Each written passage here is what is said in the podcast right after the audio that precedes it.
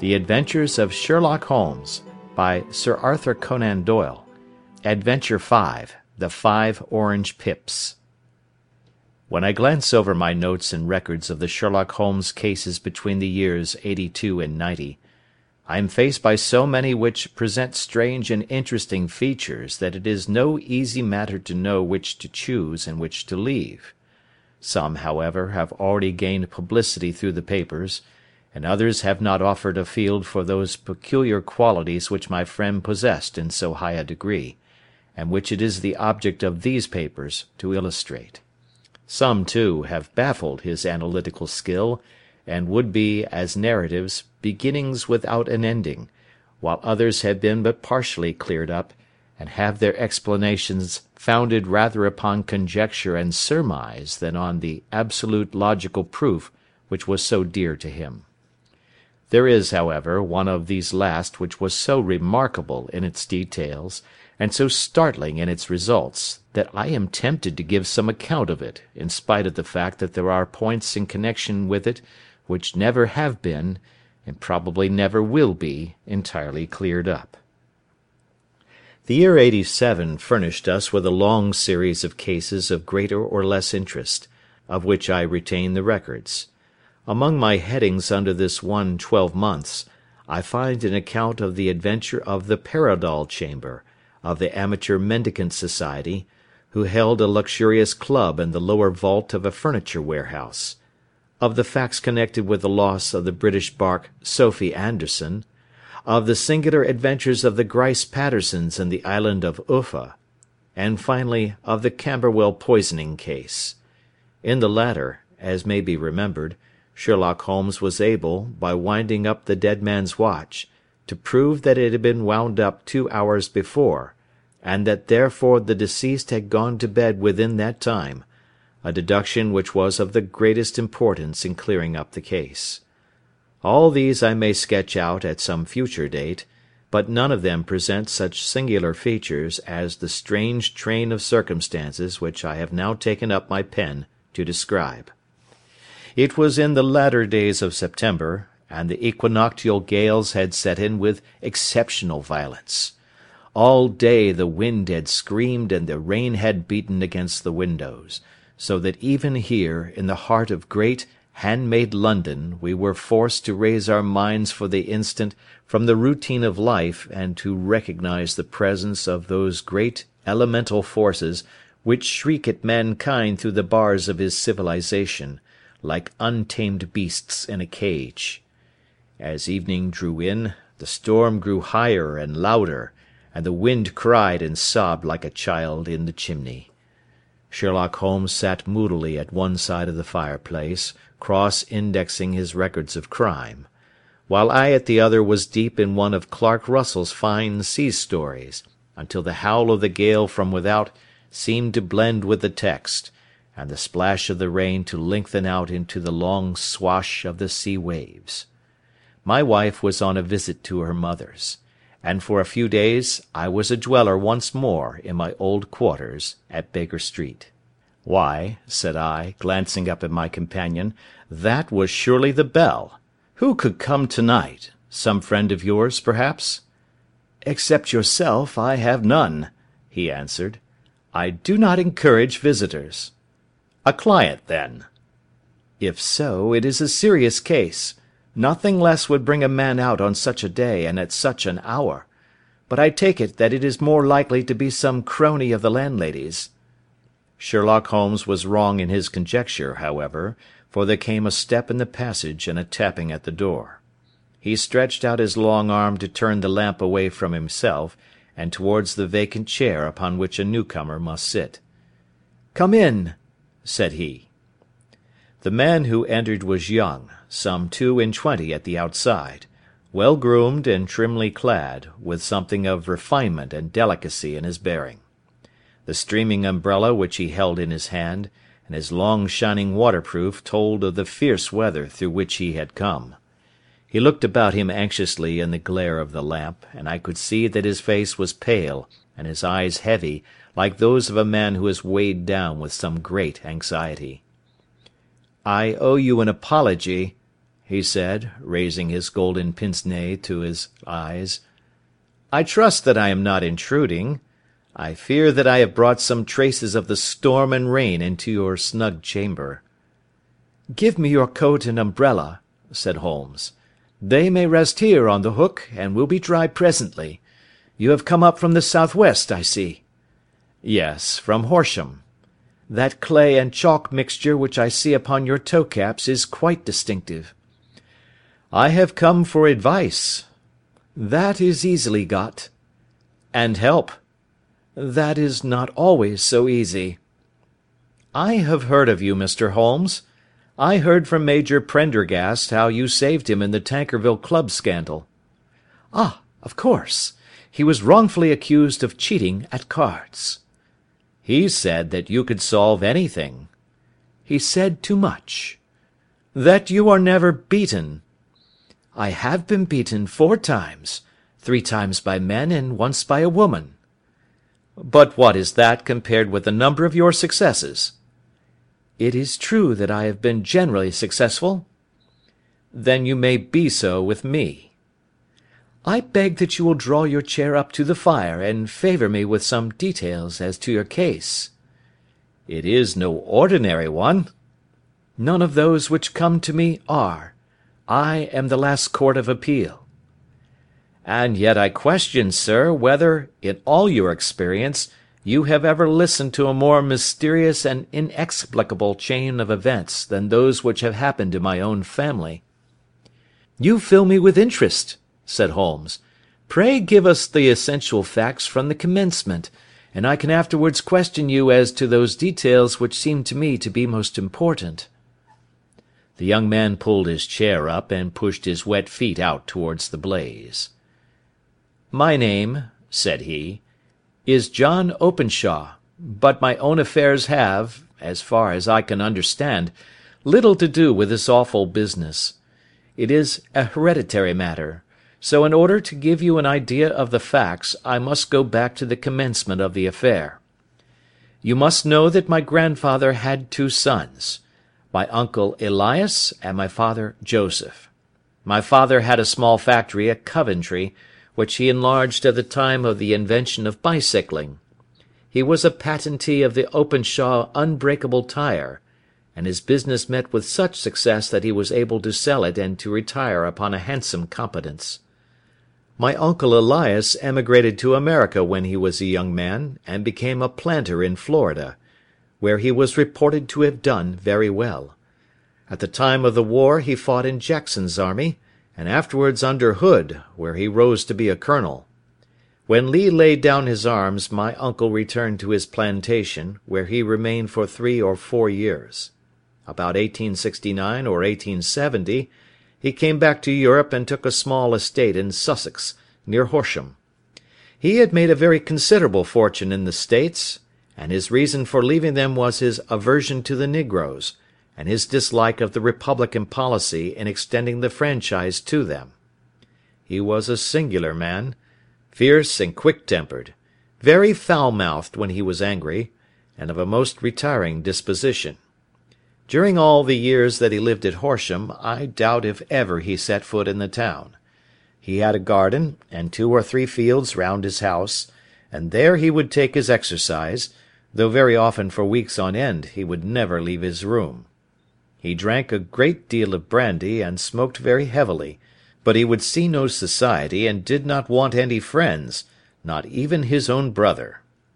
He didn't mind me; in fact, he took a fancy to me for at the time when he saw me first I was a youngster of twelve or so. This would be in the year 1878, after he had been eight or nine years in England. He begged my father to let me live with him, and he was very kind to me in his way. When he was sober he used to be fond of playing backgammon and draughts with me, and he would make me his representative both with the servants and with the tradespeople so that by the time that I was sixteen I was quite master of the house. I kept all the keys, and could go where I liked and do what I liked, so long that I did not disturb him in his privacy. There was one singular exception, however, for he had a single room, a lumber room up among the attics, which was invariably locked, and which he would never permit either me or any one else to enter. With a boy's curiosity I have peeped through the keyhole, but I was never able to see more than such a collection of old trunks and bundles as would be expected in such a room. One day it was in March, 1883 a letter with a foreign stamp lay upon the table in front of the Colonel's plate. It was not a common thing for him to receive letters, for his bills were all paid in ready money, and he had no friends of any sort. "From India," said he, as he took it up. "Pondicherry postmark. What can this be?" Opening it hurriedly, out there jumped five little dried orange pips, which pattered down upon his plate. I began to laugh at this, but the laugh was struck from my lips at the sight of his face. His lip had fallen, his eyes were protruding, his skin the colour of putty, and he glared at the envelope which he still held in his trembling hand. "K K K!" he shrieked, and then, "My God, my God, my sins have overtaken me!" "What is it, uncle?" I cried. "Death!" said he and rising from the table he retired to his room, leaving me palpitating with horror. I took up the envelope and saw scrawled in red ink upon the inner flap, just above the gum, the letter K three times repeated. There was nothing else save the five dried pips. What could be the reason of his overpowering terror? I left the breakfast table, and as I ascended the stair I met him coming down with an old rusty key, which must have belonged to the attic, in one hand, and a small brass box, like a cash box, in the other. "They may do what they like, but I'll checkmate them still," said he, with an oath. "Tell Mary that I shall want a fire in my room to day, and send down to Fordham the Horsham lawyer." I did as he ordered, and when the lawyer arrived I was asked to step up to the room. The fire was burning brightly, and in the grate there was a mass of black fluffy ashes as of burned paper, while the brass box stood open and empty beside it. As I glanced at the box I noticed, with a start, that upon the lid was printed the treble K which I had read in the morning upon the envelope. "I wish you, John," said my uncle, "to witness my will. I leave my estate, with all its advantages and all its disadvantages to my brother, your father, whence it will, no doubt, descend to you. If you can enjoy it in peace, well and good. If you find you cannot, take my advice, my boy, and leave it to your deadliest enemy. I am sorry to give you such a two-edged thing, but I can't say what turn things are going to take. Kindly sign the paper where Mr. Fordham shows you." I signed the paper as directed, and the lawyer took it away with him. The singular incident made, as you may think, the deepest impression upon me, and I pondered over it and turned it every way in my mind without being able to make anything of it. Yet I could not shake off the vague feeling of dread which it left behind, though the sensation grew less keen as the weeks passed and nothing happened to disturb the usual routine of our lives. I could see a change in my uncle, however. He drank more than ever and he was less inclined for any sort of society. Most of his time he would spend in his room, with the door locked upon the inside; but sometimes he would emerge in a sort of drunken frenzy, and would burst out of the house, and tear about the garden with a revolver in his hand, screaming out that he was afraid of no man, and that he was not to be cooped up, like a sheep in a pen, by man or devil. When these hot fits were over, however, he would rush tumultuously in at the door and lock and bar it behind him, like a man who can brazen it out no longer against the terror which lies at the roots of his soul. At such times I have seen his face, even on a cold day, glisten with moisture, as though it were new raised from a basin. Well, to come to an end of the matter, Mr. Holmes, and not to abuse your patience, there came a night when he made one of those drunken sallies from which he never came back. We found him, when we went to search for him, face downward in a little, green scummed pool, which lay at the foot of the garden. There was no sign of any violence, and the water was but two feet deep, so that the jury, having regard to his known eccentricity, brought in a verdict of suicide. But I, who knew how he winced from the very thought of death, had much ado to persuade myself that he had gone out of his way to meet it. The matter passed, however, and my father entered into possession of the estate and of some fourteen thousand pounds which lay to his credit at the bank. "One moment," Holmes interposed. "Your statement is, I foresee, one of the most remarkable to which I have ever listened.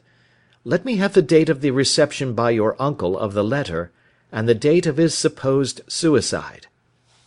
The letter arrived on March 10, 1883. His death was seven weeks later, upon the night of May 2nd. "Thank you. Pray proceed." When my father took over the Horsham property, he, at my request, made a careful examination of the attic, which had been always locked up. We found the brass box there, although its contents had been destroyed.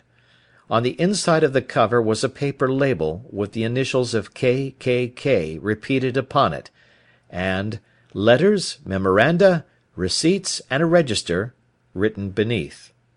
These, we presume, indicated the nature of the papers which had been destroyed by Colonel Openshaw.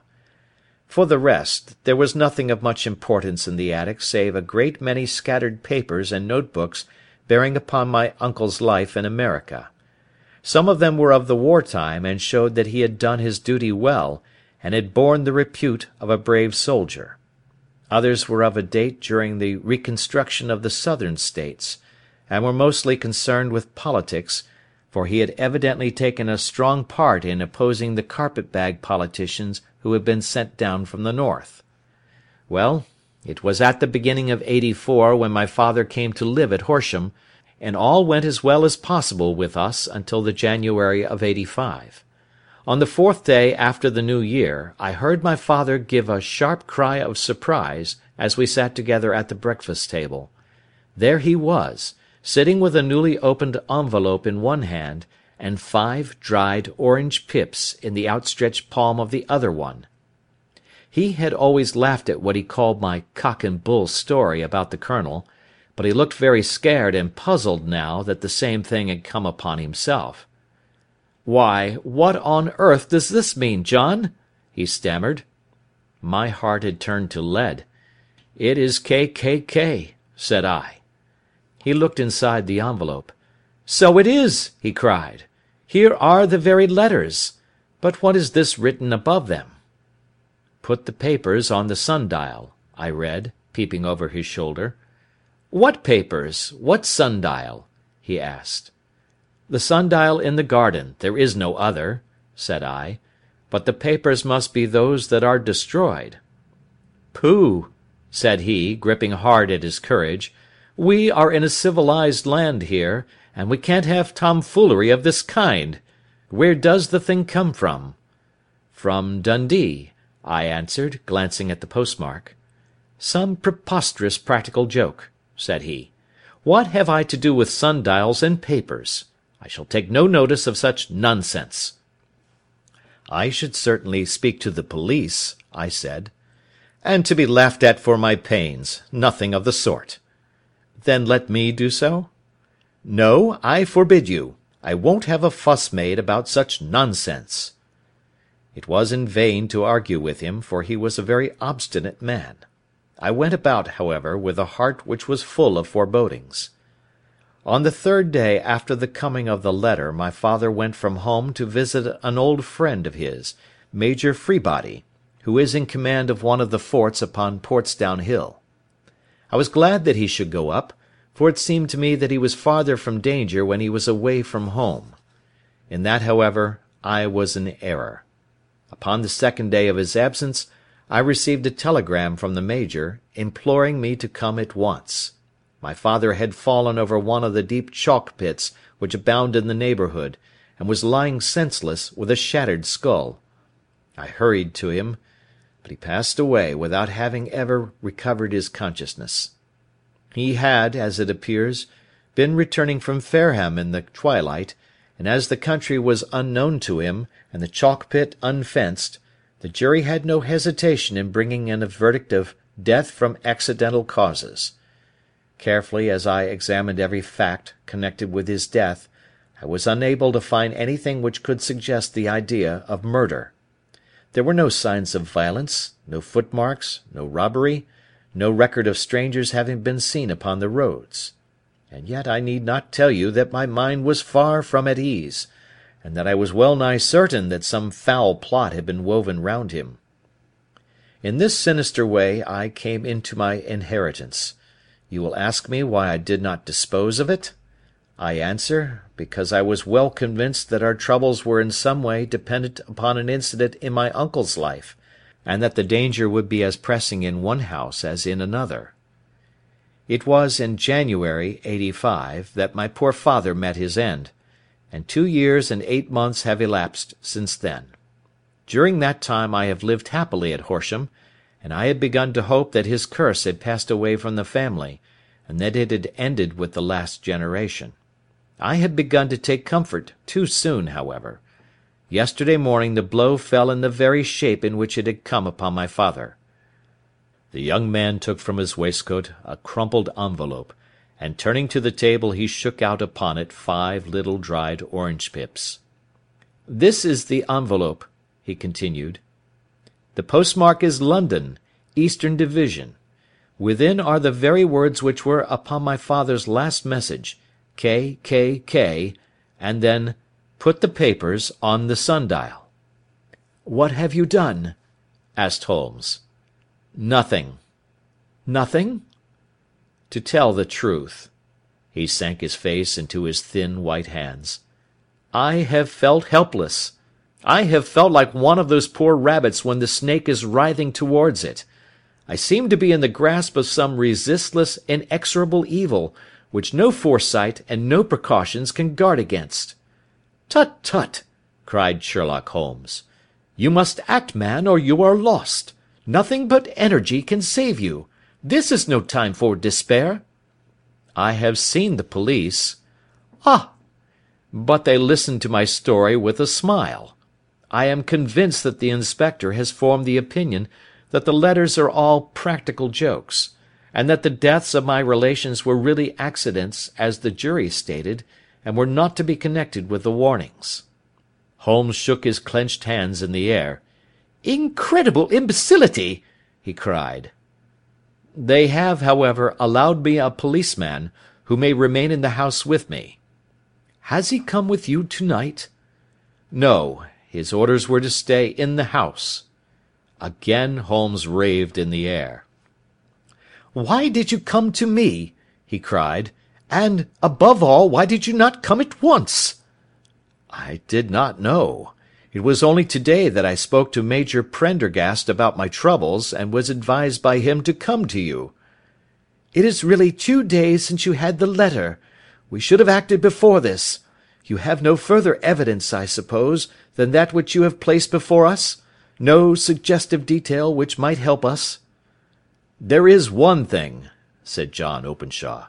He rummaged in his coat pocket, and drawing out a piece of discoloured blue tinted paper, he laid it out upon the table. "I have some remembrance," said he, "that on the day when my uncle burned the papers I observed that the small unburned margins which lay amid the ashes were of this particular colour. I found this single sheet upon the floor of his room and I am inclined to think that it may be one of the papers which has, perhaps, fluttered out from among the others, and in that way has escaped destruction. Beyond the mention of pips, I do not see that it helps us much. I think myself that it is a page from some private diary. The writing is undoubtedly my uncle's." Holmes moved the lamp, and we both bent over the sheet of paper, which showed by its ragged edge that it had indeed been torn from a book. It was headed "March, 1869," and beneath were the following enigmatical notices: "4th. Hudson came. Same old platform. 7th. Set the pips on Macaulay, Paramore, and John Swain of St. Augustine. 9th. Macaulay cleared. 10th. John Swain cleared. 12th. Visited Paramore. All well. "Thank you," said Holmes, folding up the paper, and returning it to our visitor. "And now you must on no account lose another instant. We cannot spare time even to discuss what you have told me. You must get home instantly and act. What shall I do? There is but one thing to do. It must be done at once. You must put this piece of paper which you have shown us into the brass box which you have described. You must also put in a note to say that all the other papers were burned by your uncle, and that this is the only one which remains. You must assert that in such words as will carry conviction with them. Having done this, you must at once put the box out upon the sundial as directed. Do you understand?" "Entirely." "Do not think of revenge, or anything of the sort, at present. I think that we may gain that by means of the law but we have our web to weave, while theirs is already woven. The first consideration is to remove the pressing danger which threatens you. The second is to clear up the mystery and to punish the guilty parties." "I thank you," said the young man, rising and pulling on his overcoat. "You have given me fresh life and hope. I shall certainly do as you advise." "Do not lose an instant. And, above all. Take care of yourself in the meanwhile, for I do not think that there can be a doubt that you are threatened by a very real and imminent danger. How do you go back?" "By train from Waterloo." "It is not yet nine. The streets will be crowded, so I trust that you may be in safety, and yet you cannot guard yourself too closely." "I am armed." "That is well. To morrow I shall set to work upon your case. I shall see you at Horsham, then?" "No. Your secret lies in London. It is there that I shall seek it." "Then I shall call upon you in a day, or in two days, with news as to the box and the papers. I shall take your advice in every particular." He shook hands with us, and took his leave. Outside the wind still screamed and the rain splashed and pattered against the windows. This strange, wild story seemed to have come to us from amid the mad elements, blown in upon us like a sheet of seaweed in a gale, and now to have been reabsorbed by them once more. Sherlock Holmes sat for some time in silence, with his head sunk forward and his eyes bent upon the red glow of the fire. Then he lit his pipe, and leaning back in his chair he watched the blue smoke rings as they chased each other up to the ceiling. "I think, Watson," he remarked at last, "that of all our cases we have had none more fantastic than this." "Save, perhaps, the sign of four." "Well, yes, save, perhaps, that. And yet this John Openshaw seems to me to be walking amid even greater perils than did the Sholtos." "But have you," I asked, "formed any definite conception as to what these perils are?" "There can be no question as to their nature," he answered. "Then what are they? Who is this K. K. K., and why does he pursue this unhappy family?" Sherlock Holmes closed his eyes and placed his elbows upon the arms of his chair, with his finger tips together. "The ideal reasoner," he remarked, "would, when he had once been shown a single fact in all its bearings deduce from it not only all the chain of events which led up to it, but also all the results which would follow from it. As Cuvier could correctly describe a whole animal by the contemplation of a single bone, so the observer who has thoroughly understood one link in a series of incidents should be able to accurately state all the other ones, both before and after. We have not yet grasped the results which the reason alone can attain to. Problems may be solved in the study which have baffled all those who have sought a solution by the aid of their senses. To carry the art, however, to its highest pitch, it is necessary that the reasoner should be able to utilize all the facts which have come to his knowledge. And this in itself implies, as you will readily see, a possession of all knowledge, which, even in these days of free education and encyclopedias, is a somewhat rare accomplishment. It is not so impossible, however, that a man should possess all knowledge which is likely to be useful to him in his work, and this I have endeavoured in my case to do. If I remember rightly, you on one occasion, in the early days of our friendship, defined my limits in a very precise fashion." "Yes," I answered, laughing. "It was a singular document. Philosophy, astronomy, and politics were marked at zero, I remember; botany variable; geology profound as regards the mud stains from any region within fifty miles of town; chemistry eccentric; anatomy unsystematic; sensational literature and crime records unique; violin player, boxer, swordsman, lawyer, and self poisoner by cocaine and tobacco. Those, I think, were the main points of my analysis." Holmes grinned at the last item. "Well," he said, "I say now, as I said then, that a man should keep his little brain attic stocked with all the furniture that he is likely to use, and the rest he can put away in the lumber room of his library, where he can get it if he wants it. Now, for such a case as the one which has been submitted to us to night we need certainly to muster all our resources. Kindly hand me down the letter K of the American Encyclopaedia which stands upon the shelf beside you. Thank you. Now let us consider the situation, and see what may be deduced from it. In the first place, we may start with a strong presumption that Colonel Openshaw had some very strong reason for leaving America. Men at his time of life do not change all their habits and exchange willingly the charming climate of Florida for the lonely life of an English provincial town. His extreme love of solitude in England suggests the idea that he was in fear of someone or something, so we may assume as a working hypothesis that it was fear of someone or something which drove him from America. As to what it was he feared, we can only deduce that by considering the formidable letters which were received by himself and his successors. Did you remark the postmarks of these letters? The first was from Pondicherry, the second from Dundee, and the third from London. From East London. What do you deduce from that? They are all seaports. That the writer was on board of a ship. Excellent we have already a clue. There can be no doubt that the probability, the strong probability, is that the writer was on board of a ship. And now let us consider another point. In the case of Pondicherry, seven weeks elapsed between the threat and its fulfilment. In Dundee it was only some three or four days. Does that suggest anything? A greater distance to travel. But the letter had also a greater distance to come. Then I do not see the point. There is at least a presumption that the vessel in which the man or men are is a sailing ship. It looks as if they always send their singular warning or token before them when starting upon their mission. You see how quickly the deed followed the sign when it came from Dundee.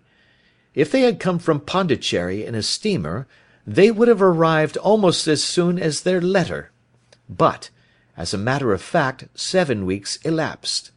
I think that those seven weeks represented the difference between the mail boat which brought the letter and the sailing vessel which brought the writer. It is possible. More than that, it is probable. And now you see the deadly urgency of this new case, and why I urged young Openshaw to caution. The blow has always fallen at the end of the time which it would take the senders to travel the distance. But this one comes from London, and therefore we cannot count upon delay. Good God! I cried. What can it mean, this relentless persecution? The papers which Openshaw carried are obviously of vital importance to the person or persons in the sailing ship. I think that it is quite clear that there must be more than one of them. A single man could not have carried out two deaths in such a way as to deceive a coroner's jury. There must have been several in it, and they must have been men of resource and determination. Their papers they mean to have, be the holder of them who it may. In this way you see KKK ceases to be the initials of an individual, and becomes the badge of a society. But of what society? Have you never, said Sherlock Holmes, bending forward and sinking his voice, "have you never heard of the Ku Klux Klan?" "I never have." Holmes turned over the leaves of the book upon his knee. "Here it is," said he presently. "Ku Klux Klan a name derived from the fanciful resemblance to the sound produced by cocking a rifle. This terrible secret society was formed by some ex Confederate soldiers in the Southern States after the Civil War, and it rapidly formed local branches in different parts of the country, notably in Tennessee, Louisiana, the Carolinas, Georgia, and Florida. Its power was used for political purposes, principally for the terrorising of the negro voters and the murdering and driving from the country of those who were opposed to its views. Its outrages were usually preceded by a warning sent to the marked man in some fantastic but generally recognised shape a sprig of oak leaves in some parts, melon seeds or orange pips in others. On receiving this, the victim might either openly abjure his former ways, or might fly from the country. If he braved the matter out, death would unfailingly come upon him, and usually in some strange and unforeseen manner. So perfect was the organisation of the society, and so systematic its methods, that there is hardly a case upon record where any man succeeded in braving it with impunity or in which any of its outrages were traced home to the perpetrators. For some years the organisation flourished in spite of the efforts of the United States Government and of the better classes of the community in the South. Eventually, in the year 1869, the movement rather suddenly collapsed, although there have been sporadic outbreaks of the same sort since that date.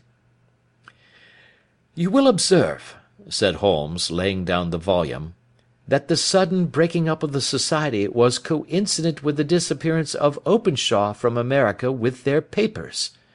It may well have been cause and effect. It is no wonder that he and his family have some of the more implacable spirits upon their track. You can understand that this register and diary may implicate some of the first men in the South, and that there may be many who will not sleep easy at night until it is recovered. Then the page we have seen is such as we might expect. It ran, if I remember right, sent the pips to A, B, and C. That is, sent the Society's warning to them. Then there are successive entries that A and B cleared, or left the country, and finally that C was visited, with, I fear, a sinister result for C. Well, I think, doctor, that we may let some light into this dark place, and I believe that the only chance young Openshaw has in the meantime is to do what I have told him. There is nothing more to be said or to be done to night, so hand me over my violin, and let us try to forget for half an hour the miserable weather and the still more miserable ways of our fellow men. It had cleared in the morning, and the sun was shining with a subdued brightness through the dim veil which hangs over the great city. Sherlock Holmes was already at breakfast when I came down. "You will excuse me for not waiting for you," said he. "I have, I foresee, a very busy day before me in looking into this case of young Openshaw's." "What steps will you take?" I asked. It will very much depend upon the results of my first inquiries. I may have to go down to Horsham after all." "You will not go there first?" "No. I shall commence with the City. Just ring the bell and the maid will bring up your coffee." As I waited I lifted the unopened newspaper from the table and glanced my eye over it. It rested upon a heading which sent a chill to my heart. "Holmes!" I cried. "You are too late. "Ah!" said he, laying down his cup. "I feared as much. How was it done?" He spoke calmly, but I could see that he was deeply moved.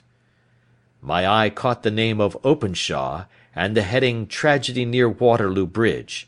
Here is the account. Between nine and ten last night Police Constable Cook, of the H Division, on duty near Waterloo Bridge heard a cry for help and a splash in the water. The night, however, was extremely dark and stormy, so that, in spite of the help of several passers by, it was quite impossible to effect a rescue. The alarm, however, was given, and by the aid of the water police the body was eventually recovered. It proved to be that of a young gentleman whose name, as it appears from an envelope which was found in his pocket, was John Openshaw, and whose residence is near Horsham. It is conjectured that he may have been hurrying down to catch the last train from Waterloo Station, and that in his haste and the extreme darkness he missed his path and walked over the edge of one of the small landing places for river steamboats. The body exhibited no traces of violence, and there can be no doubt that the deceased had been the victim of an unfortunate accident, which should have the effect of calling the attention of the authorities to the condition of the riverside landing stages.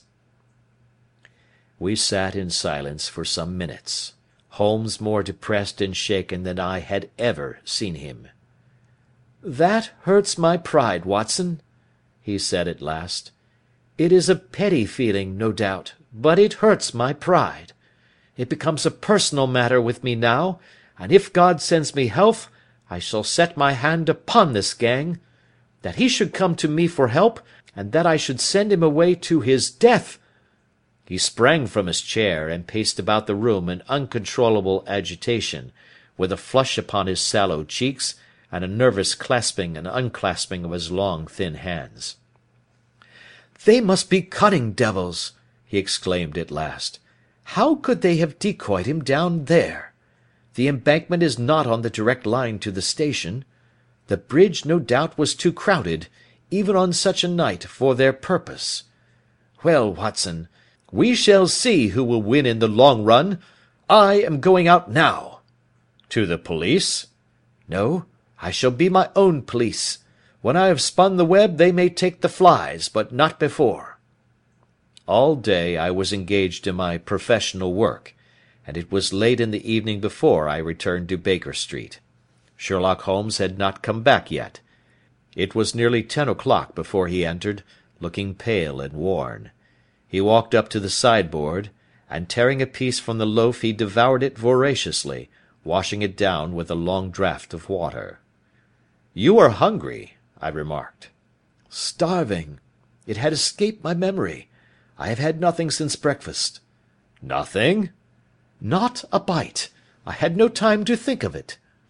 "And how have you succeeded?" "Well." "You have a clue?" "I have them in the hollow of my hand. Young Openshaw shall not long remain unavenged. Why, Watson, let us put their own devilish trademark upon them. It is well thought of." "What do you mean?" He took an orange from the cupboard and tearing it to pieces he squeezed out the pips upon the table. Of these he took five and thrust them into an envelope. On the inside of the flap he wrote S.H. for J.O. Then he sealed it and addressed it to Captain James Calhoun, Bark Lone Star, Savannah, Georgia. "This will await him when he enters port," said he, chuckling. "It may give him a sleepless night he will find it as sure a precursor of his fate as Openshaw did before him." "And who is this Captain Calhoun?" "The leader of the gang. I shall have the others, but he first." "How did you trace it, then?" He took a large sheet of paper from his pocket, all covered with dates and names. "I have spent the whole day," said he, "over Lloyd's registers and files of the old papers following the future career of every vessel which touched at Pondicherry in January and February in '83. There were thirty six ships of fair tonnage which were reported there during those months. Of these, one, the Lone Star, instantly attracted my attention, since, although it was reported as having cleared from London, the name is that which is given to one of the States of the Union." "Texas, I think." I was not and am not sure which, but I knew that the ship must have an American origin." "What then?" "I searched the Dundee records, and when I found that the bark Lone Star was there in January '85, my suspicion became a certainty. I then inquired as to the vessels which lay at present in the port of London." "Yes?" "The Lone Star had arrived here last week. I went down to the Albert Dock, and found that she had been taken down the river by the early tide this morning, homeward bound to Savannah. I wired to Gravesend, and learned that she had passed some time ago, and as the wind is easterly, I have no doubt that she is now past the Goodwins and not very far from the Isle of Wight." "What will you do, then?" "Oh, I have my hand upon him. He and the two mates are, as I learn, the only native born Americans in the ship. The others are Finns and Germans. I know also that they were all three away from the ship last night. I had it from the stevedore who has been loading their cargo. By the time that their sailing ship reaches Savannah, the mail boat will have carried this letter, and the cable will have informed the police of Savannah that these three gentlemen are badly wanted here upon a charge of murder. There is ever a flaw, however, in the best laid of human plans, and the murderers of John Openshaw were never to receive the orange pips which would show them that another, as cunning and as resolute as themselves, was upon their track. Very long and very severe were the equinoctial gales that year. We waited long for news of the Lone Star of Savannah, but none ever reached us. We did at last hear that somewhere, Far out in the Atlantic, a shattered sternpost of a boat was seen swinging in the trough of a wave, with the letters L.S. carved upon it, and that is all which we shall ever know of the fate of the Lone Star. End of Adventure 5